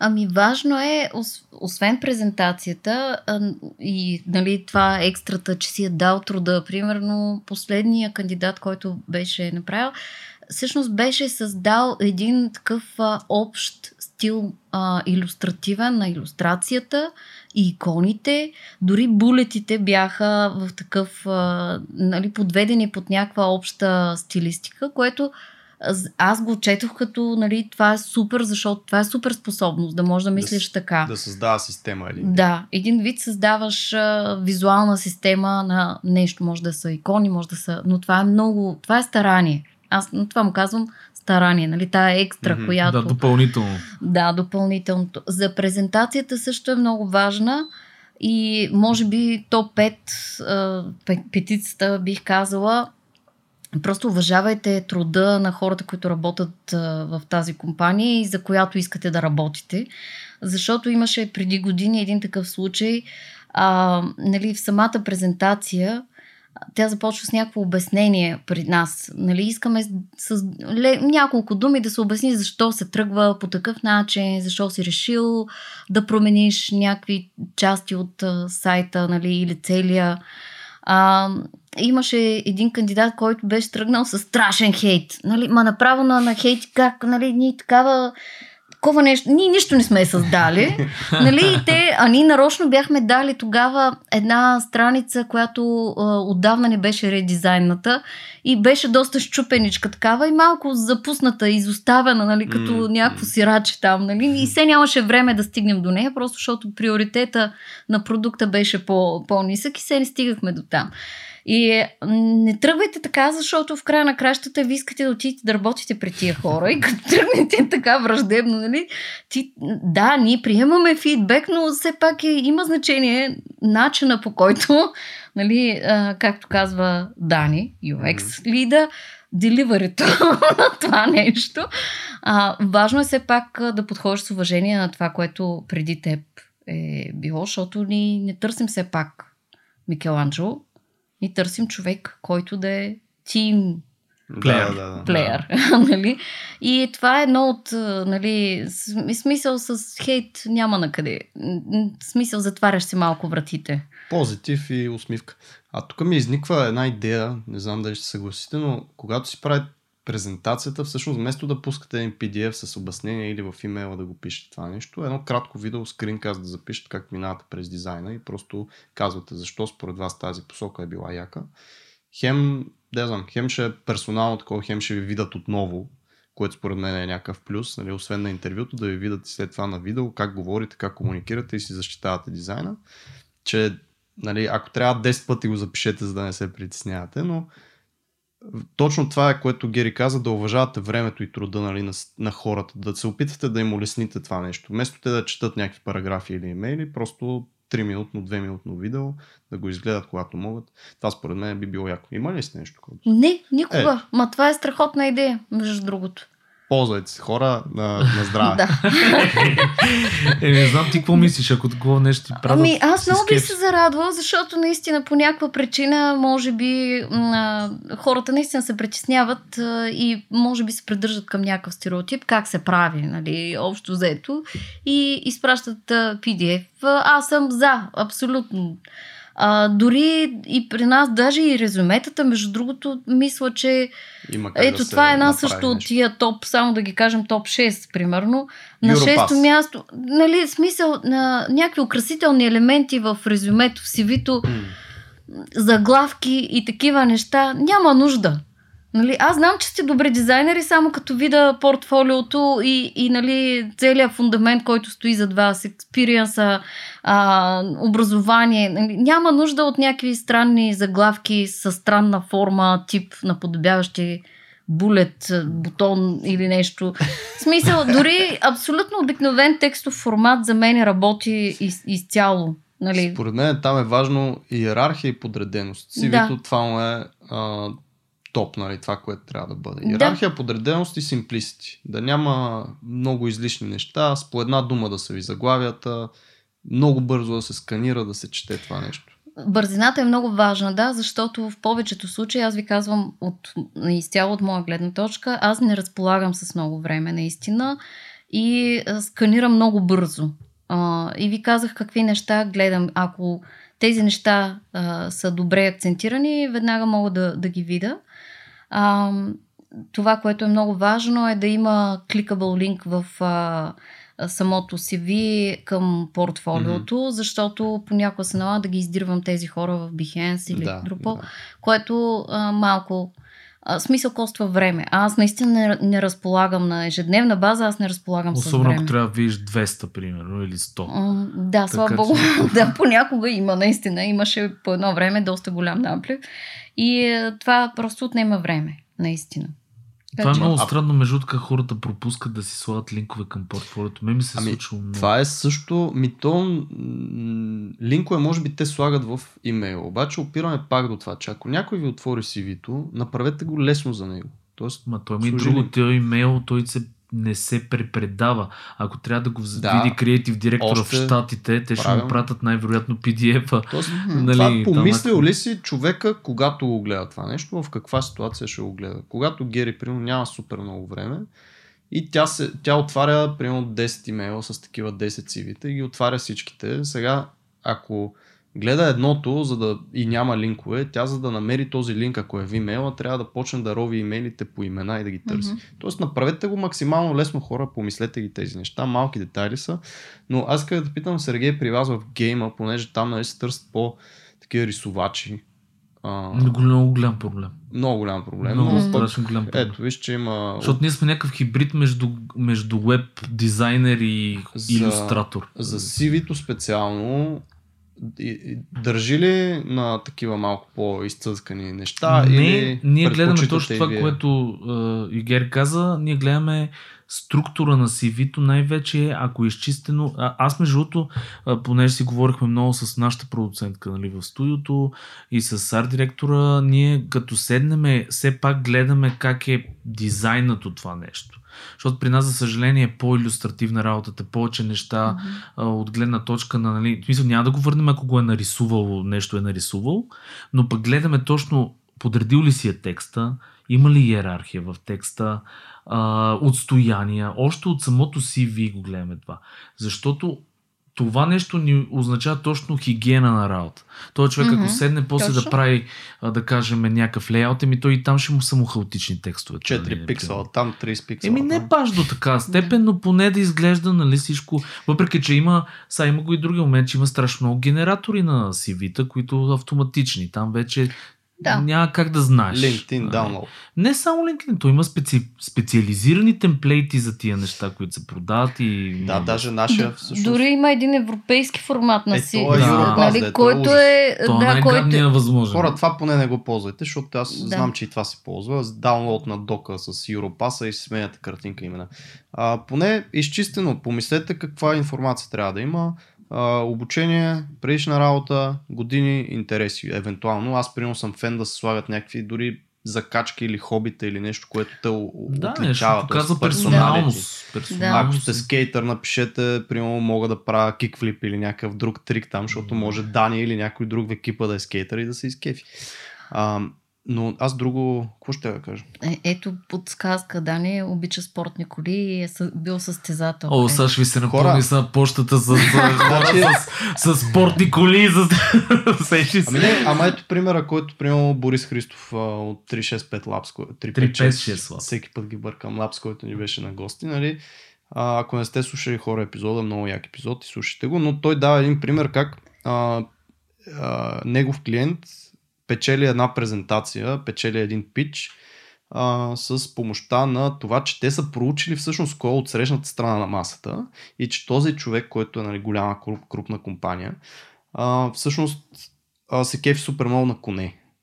И те в презентацията по някакъв супер нали, съръл такъв готин начин са вкарали някаква порода кон, който е много рядка. Аз си спомням, значи за Range Rover става май въпрос и той казва Range Rover се чувства се едно яздиш този тип Mustang, нали, кон. И този човек супер много си изкефил на това нещо. И така че това е пак някакъв екстра ефорт и ако го върнем пак на CV-то, базата ви е просто чисто подредено CV с добра иерархия. Оттам нататък, ако ще нарисувате някакви орнаменти, защото става дума за гейм или нещо, просто около самото CV нещо нарисувате, that's fine, нали? Но... Честно казано и при нас няма да ни впечатли, ние гледаме... Ама това ти казвам, в смисъл, структурата и текста е на първо място. Обаче отстрани, ако добавят нещо, това пък може да покаже някакъв техен стил, маниер, нещо. Аз би го обърнал до това да е да знаете за кой кандидатствате и пращате нещата и да видите какво е характерно за тях и да направите нещо, което би ги впечатлило. Ако седите с бинокли пред тях в красите и ги наблюдавате. Ето, ако е прогрес, вие чухте от Гери, нали, какво търси прогрес в един кандидат. Ако е при нас, винаги съм му казал, нарисувайте един интерфейс, не ми пращайте веб страници, защото просто не става така. Седнете и нарисувайте нещо. И тук, ако си спомняш една от нашите патреонки, която ни спомена, че точно е използвала някои от тия съвети, които сме давали и това, което сработило за нея, е в LinkedIn да намери хората, които работят в тази компания и просто да ги почне да ги разпитва и подпитва каква е също там, как нали, се работи там. Съответно, нищо не ви пречи да подпитате и какво според вас се нали, тези хора, които работят, какво се търси в тази компания? Дали е изчистеност, дали е нещо друго. Малко, нали, заобикалят така Гери и всички други там тим лидове. Обаче пък защо не? Това показва, нали, желание, това показва някакво пак старание по един и друг начин да се доберете до повече информация за това нещо. Каквото прецените, хора, но по принцип аз лично смисъл не... Важна е информацията в това CV. Но ако сте добри уеб дизайнери и може да построите иерархия в навигационни елементи и типография на един лейаут, аз съм сигурна, че може да я направите същото и в CV-то си. И обратното, ако не можете в CV-то, хора, ми няма. А и инвестиция, замислете се, ако пример си отделил, да кажем, един ден да си направиш едно хубаво CV, това CV ще го ползваш много време. Не е еднократно, нали така? Еми да, сигурно, не знам, моето е от преди 7 години. Целта е да не го използваш много, нали? Абе, честно, аз пък CV не си спомням, пращал ли съм някога. Както казах, моето е от преди 7 години. Ако си го отворя, сигурно, може би трябва да си последвам моите съвети сега. Не, в крайна сметка, аз приема портфолиото малко си го оправих, CV-то си го направих чисто много, когато кандидатствах в Прогрес. Мисъл, когато не кандидатстваш, не ти трябва това нещо сега. Човек, не е в това отношение малко се позанемарява. Обаче, когато сте тръгнали да кандидатствате, сега обърнете му внимание, ударете му една така освежаваща козметична процедура на това CV. Въпреки, че ето при Noble Hire, да кажем, с нашите приятели от Noble Hire, те имат цяла автоматизирана система за правене на готино изглеждащи CV-та, нали, на сайта, колкото знам. Ами, Enhancv всъщност, това Enhance, е на Калуян Тошев, беше преди дизайнер. Там, това имах предвид, то са е Noble Hire и Note. Да, той сега вече е в Noble Hire като арт-директор. Но Enhancv беше, точно това му беше идеята. Как ме върна назад, човек. Хора, ако не сте слушали с Калуян Тошев, сигурно преди 2 години го записахме. Ще говориш като някакъв R&B изпълнител. Ние сме на подкаст. И сега влизаме в този епизод. Двамата с Сергей и Гери от Прогрес. Всички сме напред и всичко е наред. Получава се! Не. Добре. Значение, да. Така да е, това според мен е много ценно за всички наистина, които се опитват в момента да търсят работа, да кандидатстват. На първо място, естествено, е да имате и умението, т.е. трябва да имате и някакъв опит. Ако кандидатствате за синьор позиция, не може току-що да сте излезнали. Но се оглеждате за джуниор и за стаж. В Прогрес май няма стаж, нали? Има. По принцип и преди имахме доста такива програми. В смисъл, хубаво е, много е готино. Стажантите са си един вид като пълноправни... членове на семейството. Да, на семейството. Сега не знам точно каква е ситуацията в момента, но... Не знам, трябва да погледна просто. Не ми е хващало. Не съм поглеждала обявите. Какво гледате в един стажант? Смисъл, защото там, нали, вече нещата са малко хем. Не очаквате, нямате супер големи очаквания най-вероятно от него. В същото време пък той трябва да е доволен. Какво гледаш ти като назначаваш? Мисля, че преди 2 години някъде имахме последно стажант. Точно в нашия екип. Общо взето, все пак, нали, не е, нали, да си хвана човек, нали, така съвсем да няма никакво понятие от дизайн. Това е човек, който иска да научи и да е в кухнята на нещата и да се просто да види как работи, нали, цялата схема, цялата система, целия как се получава един дизайн, как се работи по голям сайт или как върви процеса в дизайна обс екипа, защото, нали, имаме още един микроекип. Тя беше такъв шернат ресурс, както му казваме, т.е. и в двата екипа помагаше. Доста бързо напредна с After Effects, между другото, защото имахме тогава точно ниша и нужда да се работи с видео. Всъщност беше едно момиче с доста добро образование, получено в областта на дизайна, но просто без много възможност да го практикува. Опит, да. Да, без опит. И всъщност това, което при нас тя придоби, беше достатъчно опит, с това смисъл беше замесена във всякакви дребни уеб задачи, други по-големи уеб задачи, графичен дизайн, тия видеа, с които всъщност тя започна много бързо да напредва и по някакъв начин натам си тръгна просто на потока на работа при нея. И съответно, когато приключи стажа, мисля, че беше останала като контрактор да работи известно време, докато най-накрая мисля, че намери на друго място просто работа.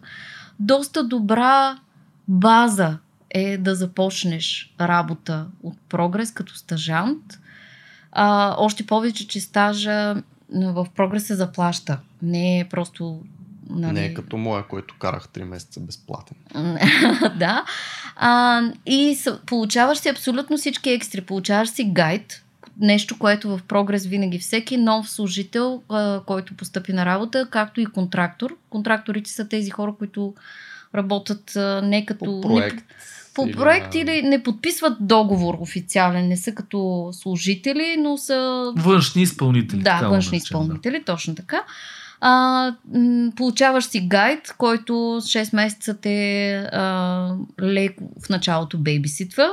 Нали, след това постепенно се пускаш от ръчичката, нали, започваш сам да вършиш някакви задачи, но гайда е този, който те ориентира в между хората, в задачите, съдействат и съпортвате по всякакви такива неща. Така че много, много добра възможност е за хора, които са млади и които... Ние това между другото сме го съветвали винаги и в подкаста е хората да не се плашат от това да търсят точно ментор, да търсят стажове, нали, да не се опитват от самото начало без опит и така нататък да деца казва, ако ги вземат окей, но има и възможността, която е да започнеш от някъде. И вече в тия фирми има големи фирми, малки фирми, няма значение, но в фирмите, които имат система, много лесно мога този човек за бързо време да го дигна до ниво, което нали, да е работно ниво и за двете страни вече да е позитивно. И тия хора хем ще научат някакви неща, хем ще започне, това им става вече опит, който си го вписват в CV-то и е много хубава възможност, някак си се пренебрегва може би или понеже аз наблюдавам така доста от, не тук ще кажа, от една академия в софтуерна Софтуерен университет един в България, че идват с директната нагласа. Той Антон Май е преподавател в този Софтуерен университет. Ако не е стало ясно... Ако мажеш и увърташ. Идват с нагласата, нали, че там са научили CICO и трябва веднага да ги взимаме на работа и всичко да е такова. Не, напротив, ако се види, че примерно не е подходящо. Ако това е вашето место, опитайте примерно по индиректния начин. Нали? Абе, предложете да кажем, може ли някакъв стаж да измислим или какво си. Ако човек е читав, изобщо види се някакъв потенциал, в повече случаи няма му откажат. Нали, ще му кажат, да, взимаме те, постарай се и после вече... Или под някаква форма, ако нямат стаж, примерно, тук ми хрумва, добре, ако имате случайно някакъв проект, който няма да е толкова важен за вас, бих искал да го направя дори безплатно, ако може просто да... Нали, да ми връщат обратна връзка и така нататък. Мисля, има варианти, като се замислиш, като се заровиш, като не даваш приоритет на пари и на това, че в момента трябва точно да станеш някакво гуру, защото се изисква време. Наистина това, което говориш за софтуни, нали, те минават през много и аз ги така ево им права на програмата, която са направили, понеже ти минаваш през всички софтуери, поне малко или много можеш да видиш за какво става дума във всеки от тях. Тоест, ако After Effects минават Photoshop, минават Illustrator, минават XD или Figma, т.е. през всичко за има няма 6-7 месеца и ти можеш поне да се докоснеш до това нещо, за да разбереш дали е за тебе. Обаче това е абсолютно недостатъчно да си имал един месец или два месеца да си работиш с някои от софтуерите, за да кажеш, че вече си дизайнер, че имаш основите и всякакви такива неща. Това съм съгласен, но всичките примери, които имам аз около мене и от патреонците, включително са участниците на дизайна на нещата, така да ги наречем, понеже наскоро си правихме среща, те също се бутат много. Тоест, си спомням, сега няма да казвам имена, но едно от момичетата реално беше попитал компания, която няма никъде обявен стаж или някъде обяви или някъде пише, че има стаж. Просто им беше написал имейл и се оказа, че имат. Тоест, че имат тази възможност, нали, ако си достатъчно амбициозен, да те вземат за някакво време. Според мен няма компания и структура, която да откаже талантлив човек, който иска да работи. Моментно може да откаже, но ти оставаш в имейлите. Ти оставаш в базата, да, точно така. Ние също си запазваме хора и примерно по-късно, когато имаме нужда от контрактор или някой, с който да започнем да работим, се връщаме към този човек. Mm-hmm. Много е важно какво впечатление остава човека. Много е важно тази work ethic, която е трябва да се учи още в училище, според мене. Или, както ви казах, още в гимназията. Това, което научих аз тогава. Просто... Какво имаш преди под work ethic за теб? Просто когато се явяваш на такова интервю или когато бързаш да започнеш, нека това нетърпение да не те кара да изглеждаш абсолютно арогантен. Нали? И един вид аз искам тук да започна, аз идвам от няма значение от кой университет, знаете ли колко неща знам, супер съм. Вие сте, какви сте ви? Защо не ме взимате? Нали? Смисъл, ето това, нали, малко трябва да обърнете позицията. Това са хора, които ви интервюират, които са имат много опит, които са стигнали това ниво, работейки в повечето случаи, повече от 8 часа на денонощие, доста дълго време, пренебрегвайки личен живот, деца, нали, семейства, кучета, каквото и да е, нали. Така че това е, нали, хората са избрали да инвестират и когато дойде някой такъв човек, който смята, че всичко е само за него и тая позиция е само за него и неговото си ви изпъква и той знае всичко и той знае целият, нали, софтуер на света, ами не си, никой от нас не е толкова, нали, идеален, толкова единствен по рода си. Аз казвам, че няма незаменими хора, обаче те са всъщност, наистина са незаменими, защото те са комплекс между професионални и персонални качества. А персоналните качества са доста голям процент от добрия кандидат за работата. Много, много повече, отколкото професионалните, защото професионалните се надграждат. Човек, ако има потенциал, той се доразвива. Докато персоналните, ако има там нещо недонаучено и нещо изпуснато, там вече много други специалисти трябва да се занимават. Да. Примерно мързала много трудно се изкоренява или мърлевата работа. Да. Просто има някои хора, хигиената, както му викаме, хигиената на работа. Тоест, да, това нещо. Да не е именуван като хората, или да е разфърнан, или вътре леери, или размазани неща, размазани пиксели. Да. Просто това дали нещо ще е до това, което обичаме, пиксел перфект. Нали, това дали от тази страна пас на гайда ще ти е на 5 примерно пиксела, от другата страна ще е на 6. Да няма никакво, да сме над нещата. Размер 73 бутон, после 70 бутон, 70. Work ethic е точно това, уважавайки работата си, уважавайки работата на останалите, уважавайки хората, с които работиш или хората, с които искаш да работиш. И да правиш това, което, в смисъл, работата си, възможно най-добре с моментното ти, нали, умение и състояние. Тоест да не го подценяваш, да не го претупваш, да не го някакси се едно, whatever, в смисъл, това е нещо. За мен, нали, това също, ако мога да добавя някаква част от work ethic, нали, така да се каже, т.е. да му отделяш времето. Ако трябва, нали, не като удари 5 часа да приключваш, защото е приключило, ако искаш да си го доизпипаш, да си го добарнеш, това показва точно отношение към собствената си работа. Което е аз бих добавил и нещо друго, че между това в тия soft skills, за които ти каза, не че голям процент, т.е. не само професионалните умения, ами и личните качества, житейски опит играе също много важна роля. Поне това, което аз съм виждал от хора, които съм работил и така нататък. Има си едно извървяване на един път или някой по-рано, някой по-късно, което си слага, си добавя стойност в тия отношения, изобщо в това да уважаваш и така нататък. И според мен това също е много важно. Вие имате ли някакъв, то не е удобно всъщност да се пита такъв въпрос, но някакъв гайд за тия неща.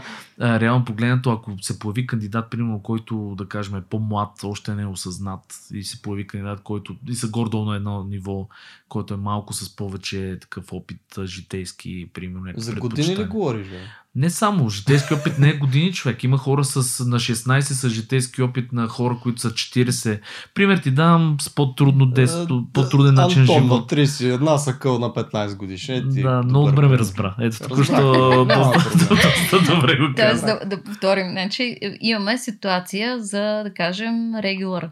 Идват двама. Дизайнер, да. Идват двама, които са еднакво добри. Да. Знам, че ще се справят с натоварването, нали, ще се справят с всякаква задача, но да кажем, че единия с soft skills е доста по... Точно така, да. Кой бихме избрали? Да, нещо такова. Ами ето в тази ситуация, слава богу, имам нали, и колеги, и общо взето се събираме и тогава трябва да получим някакъв консенсус. Нали, единия казва, ами аз този кандидат. Примерно, той ми хареса повече, според мен ще се справи по-добре, другия колега казва, ами не, аз мисля, че този, докато нали, оформя тия soft skills, ще имаме много повече, по-голяма инвестиция, гайда ще е по-заед, примерно. Това означава, че когато имаш гайд, нали, на този гайд му се отнема това време. Тоест, гайда, ако е senior дизайнер или принципал, или senior principal, нали, смисъл, този човек му се отнемат някакви 50% от трудовия капацитет, т.е. той не работи дизайн, не прави дизайн, бейбиситва, нали? Айде, то бейбиситва, нали, това е малко гадно да го кажем, защото, нали, те са големи хора, нали, не сменяме пелени, но ти си посветен на този човек и то би трябвало да е така, за да може той по-лесно да навлезе в нещата, защото то е доста сложно, доста много е обема от работа, много са хората, много са продуктите, говоря в частност за прогрес. И колкото ти си насреща и инвестираш това време като гайд, толкова по-лесно този човек ще бъде онборднат и ще започне да работи самостоятелно. Нали? Колкото повече гайда инвестира, толкова по-рано му махаш помощните колелца.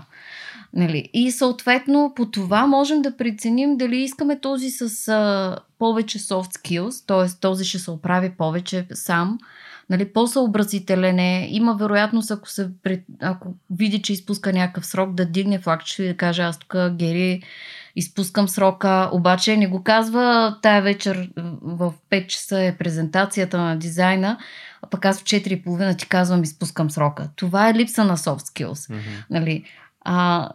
Когато си с soft skills ми го казваш не в петък в 4:30 преди среща, а в сряда ми кажеш, бе, не мога, забих, което е напълно нормално. Никаква идея нямам. Не мога да се справя с този проект. Тежък ми е. В принцип се случва често, да. Да, може ли тук нещо помощ? И тогава съответно тим лидер е за това. Да, ето хора, как? Дайте, може ли някой да го подкрепи? Да, може ли да сключните проекти? Може ли да се разменим по тая? Някой може и да хване тази задача. Винаги има човек, който така съм си ги избрала, да кажем. Нали, смисъл, всеки на всеки, за да може да помогне. Тогава лично аз бих предпочела по-съобразителен и по-така човек, който дава индикация, че иска да развива и soft skills. Нали, защото това е едно от изискванията да работиш в голяма компания. Трябва да имаш тая индикация, че искаш да ги развиваш soft skills. Общо взето, ако само лежиш на тази професионалната част, колкото и добър дизайнер да си, към някакво време, в някаква точка обратна ще се наложи да започнеш да ги научаваш тези неща. За съжаление, може и да е по трудния начин, което не е хубаво пък. Нали? За човека ще страда повече, ще му е по-трудно. Когато се работи с много хора и с много екипи, както е в нашия случай, защото ние работим не само UX, Design Ops, Web Design, ние работим с PM-и, работим с Frontend екип, работим с QA екип, нали, работим с Backend екип, работим с Public Websites екип, който в смисъл доста са навързани. Работим с CRO екип, хората, които правят A/B тестинга. И ако в някакъв момент откажеш или нещо, като магаренце, нали, искаш твоето да е. Да. Нали, спъваш тази верига, защото тя... Чупи се тая машина, да. Чупи се тая машина. Синергията се нарушава. Това е като оркестър, дето ако един почне да духа повече на тромбона там и нали, звука ще е друг. Тоест трябва всичко да работи в екип, в тим. Аз даже при моите хора винаги го дам. Сеща ли се тази игра с въжето, дето има един тим, де дърпа едно въже и от друга страна на въжето има друг тим, де дърпа също и трябва да работиш като екип. Ако един от тях не дърпа достатъчно или пък дърпа в обратна посока, нещата просто се спъват и не работят като хората. Но е наистина много, много добре го каза. Така е. Хора, работете и върху тази част. Защото аз тук бих намесил следното нещо, понеже от време на време и в софтуерни и като цяло и в подкасти сме получавали такива въпроси, когато става дума за малко по-възрастни кандидати, говориме, нали, по-възрастни може да значи много различни неща. 35, 40, 45, 50, 55. Слушам те внимателно за възрастните кандидати. Какво ще кажа? Ми задавали са ми въпроса дали е възможно аз, например, 50 години да влезна да започна да се занимавам с дизайн или да кандидатствам за работа в дизайн, да ме вземат. Какво мислите спрямо това, че в момента ни повече млади колеги ще има, как ще се вписвам в екипа и така нататък. Спрямо това, което говорихме до сега, според мен един такъв човек, на него плюсът му е точно житейския опит и това, че той ще бъде по-интересен само с това, че дори различен, нали, до някъде, защото до сега може да е бил, не знам, щитоводител, спортист, какво ще да е. И той си има някакви хобита, някакви интереси, някакво персоналити зад него, което е изградил през това време. И този житейски опит, който имам, всъщност ще му даде, ще му даде тези плюсове, той да е по-равновесен, да е по-здържан, да е по-отговорен и така нататък. Нали. Просто това ми изникна сега въпроса, който в софтуерни последно ми бяха задали. Наистина, че човек, който е малко на по-така вече напреднала възраст, нали, не е на 15, на 20, който току-що започва с тотално кариерата и workforce и да влиза в този свят на възрастните, би ли могъл да се справи, ако те първа прави този 360 оборот, нали, от друга професия в дизайна? Това въпрос ли е към Гери? Това е такъв някакъв... Много дълъг. Ако някой иска да се включи, ще отговоря. Да, смисъл, според мен, аз никога не съм гледала на хората, смисъл с някакви години да им закачам. Общо взето има такива млади души, има и такива древни души. Да. Тоест персоналитето, смисъл може наистина да си супер млад дизайнер и просто да имаш доста изявено персоналити. Може и просто още да се търсиш. Може и да си на 45 като мене и още да се търсиш. Нали, какво, точно как. Може и да си се намерил вече и да знаеш кое е твоето. Аз ти казах, на 14 години знаех, че за нищо друго не ставам, освен да рисувам. Просто е, може би при хората се случва така, че на различен етап от житейския им път стигат някаква такава зрялост, в която намират себе си и намират това, което обичат да правят. И според мен това е най-важното, защото ти като обичаш нещо да правиш, реално оттам нататък битката ти е спечелена направо. Защото ако го вършиш това нещо с любов, ти и ще искаш да се сработиш с хората в екипа, ще искаш да комуникираш с тях, ще искаш да си говорите, нали, да питаш за фидбека, дали дизайна ти е окей, дали можеш да питаш за съвет дори. Просто защото обичаш да го правиш това. Никой не се родил научен, така че, нали, реално дали, това е въпрос, дали обичаш да го правиш това нещо. А според мен, просто има някои хора, които са разбрали, че това е модерно по някакъв начин, добре платено, готино е да си дизайнер, свободно е някак си така, нали? И съответно, нали, не трябва да работиш много, според тях. Да, то нищо, ние какво правим? Седиш там, нещо местиш пиксели, нали, мишката наляво надясно. Всъщност, зад това, което сме станали и тримата, реалност стои доста труд. Наистина. Години труд. Тоест, ако обичаш нещо да го правиш, ти ще ги развиш тия soft skills, независимо от това дали имаш средата или просто защото ти ще работиш с клиенти. Ти ще, така или иначе, трябва да комуникираш с тези хора. Няма как да случиш само на, примерно, на клиенти, дори да си фриленсър, да предположим. Не само да тръгнеш да работиш, примерно, в прогрес да искаш само да работиш. Няма как да случиш на такива клиенти тип ангелчета, нали, които да кажат: "О, страхотен е, много ми харесва. Прави каквото искаш. Ето ти е такъв огромен бюджет, ма направи каквото искаш", нали? И няма никакво време. Нали? Ти си творец. Всичките сме се сблъсквали с клиента, който смята, че той може да прави по-добър дизайн от тебе. Аз бих казал с газове. Така. Добре, да кажем. Нали, аз политически... Много обобщение. Нали, всичко, смисъл, аз съм тръгнала, нали, през... Няма да ви кажам какъв трудов опит имам. Нали. Аз съм работила дори в стопанска камера, в интернет отдела. Имахме един клиент на камерата на минно-геоложката камера. Значи, нали, проф... Звучи още тук ви хваща страх. Той човек, той беше възрастен, нали, не знам къде е сега и това, но той искаше сайта му да му го разпечатаме качествено, цветно на принтер, за да може да го пуска на клиентите си по факса. God damn! Значи, това говоря, не знам коя година. Боже, 90 и някоя 2001-2002. Като нещо. Спомена факса и ми горе-долу значи, разбрах. Никой не е застрахован да попадне на такъв клиент. Нали. Как работиш с този човек? В смисъл, ще го фанеш, ще го набиеш ли? Не. Нали, няма да си завършиш проекта, защо и няма да си вземеш парите ли? Нали, а ти си инвестирал адски много труд, да кажем. Чисто хипотетично, нали. Така че... всеки изгражда тия soft skills. Въпросът е на каква база, с какви клиенти, дали ще е в голяма фирма, дали ще... Няма... Mm-hmm. Човека не е едно... Нали, дизайнера не е като... И човека не е сам на тая земна такава повърхност и това е. Просто ние сме си социални и дизайнерите и каквато и да е друга професия. Зависим един от друг. Като тук не слагаме пак рамки, защото дори в прогрес така различни персоналитите има. Тоест не говорим за един тип човек, който може да бъде само дизайнер или да работи в голяма компания, в екип.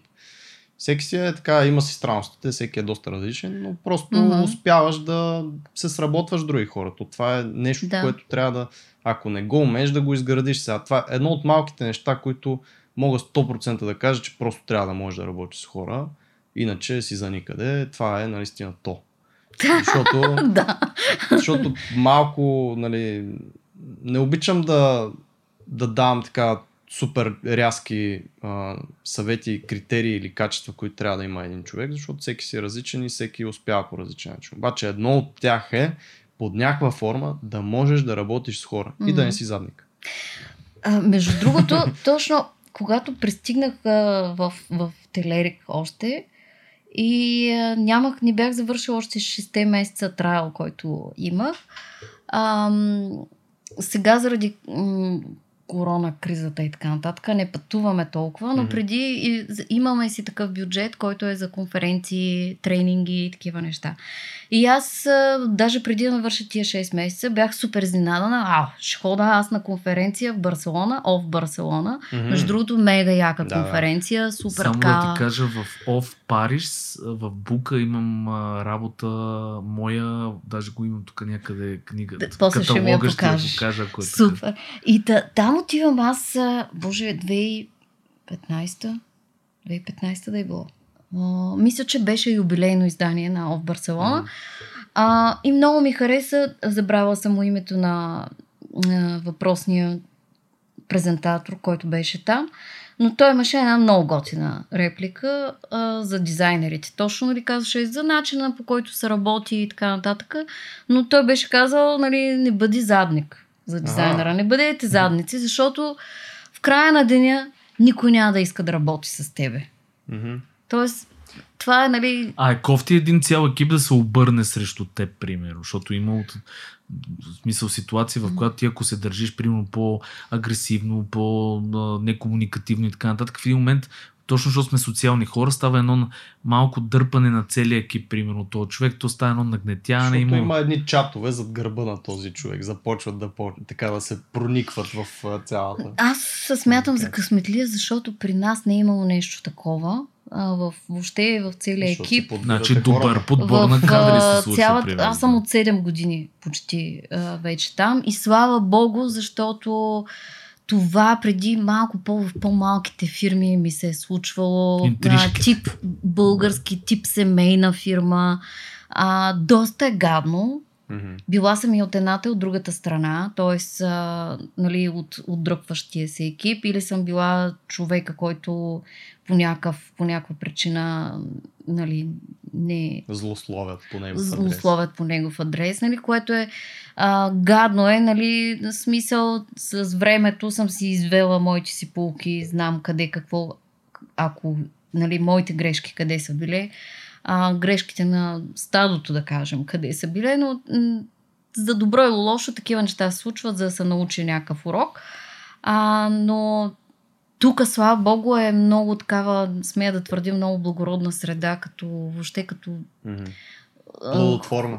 Да, просто хората са доста по-широко скроени, И още взето намираме се, сякаш се привличаме такива, нали, хора, които сме склонни да проявяваме разбиране, а пък в същото време различни. Наистина в нашия екип сме доста различни. Всеки доста така, с доста странни... Едни са рапари, други са хеви метал, в смисъл и пак всичко. Да. Други... Тоест, това е, нали, най-малкото, което мога да кажа, някакъв такъв музикален критерий. Не са състезателните коли. Да, всеки си има неговите си хобита, неговите си интереси и начин на комуникация, защото те го приема. Ако фанем пак Дани, той е, нали, по друг начин комуникира, отколкото приема аз. В смисъл, някакси дори иска за подбора на думи, шегите, хумора, всичко е много различно, всички са много различни и пак това, което ги обединява е първо умението просто да можеш да отстъпиш назад, ако трябва, т.е. да можеш да разбереш другия, да можеш да се стиковаш с някой, ако трябва да се обадиш, да се разберете. Не, това е най-якото, искам това да правим. Понякога трябва да се отстъпва, понякога трябва да искаш помощ, това също е нещо. Имаме колежка, която мога да спомена, Кари тук, примерно, тя пък много ме изкефи как търси активно критика, нали? Т.е. това малко дизайнери го могат и го правят, е доста важно. Да можеш да си открит с това, да търсиш помощ, да искаш помощ.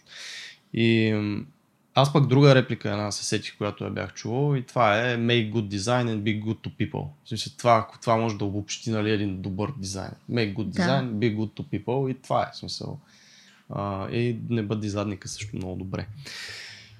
Аз мисля, че сме към края, Сережа, имаш ли някакъв въпрос? Даже направихме 2 часа почти вече. Невероятни, много готин епизод, много симлес на друга българска... Да не доскочем на хората. Тази хубава българска дума. Много готино го обобщихте. Финални думи, драги мои. Аз си оставя моите финални думи с тази реплика. Гери, ти? Моите финални думи, първо да благодаря, защото беше такова истинско приятно приключение. Към всички дизайнери, млади, стари, кой както се усеща, просто продължавайте да търсите, да творите и ще си дойде. Да, то само си ве намира.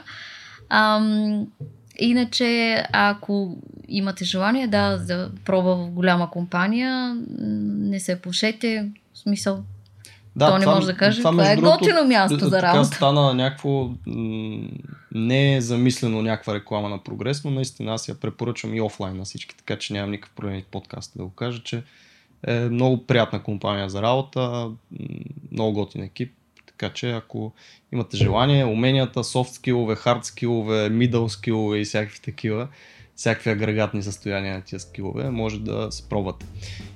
Сергей, кажи малко за нашите Facebook групи, които винаги оставаме за накрая и никой не ги слуша. Да, с това исках аз да приключа. Първо и аз да благодаря на Гери, жестоко епизод, че се получи, много ми изкефи. Пак ще те поканим.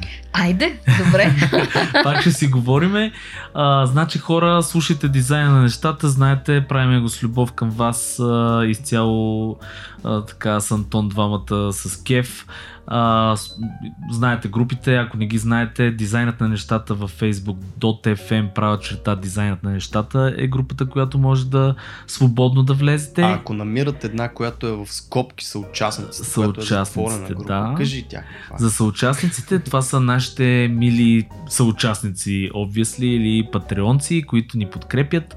Ако искате да станете един от тях, ние ще сме много благодарни, ще има допълнителни срещи, допълнителни неща, за които ще си говорим. И това е така затворената ни група за хората, които изключително много ни обичат. И ние много ги обичаме. Линкове, всякакви под епизода, също така и Гери ще остави по някой линк. Така че хора, много благодаря, че ни слушахте. Гери, мерси, че дойде. Сергей, мерси, че пак си тук с твоите... В нас.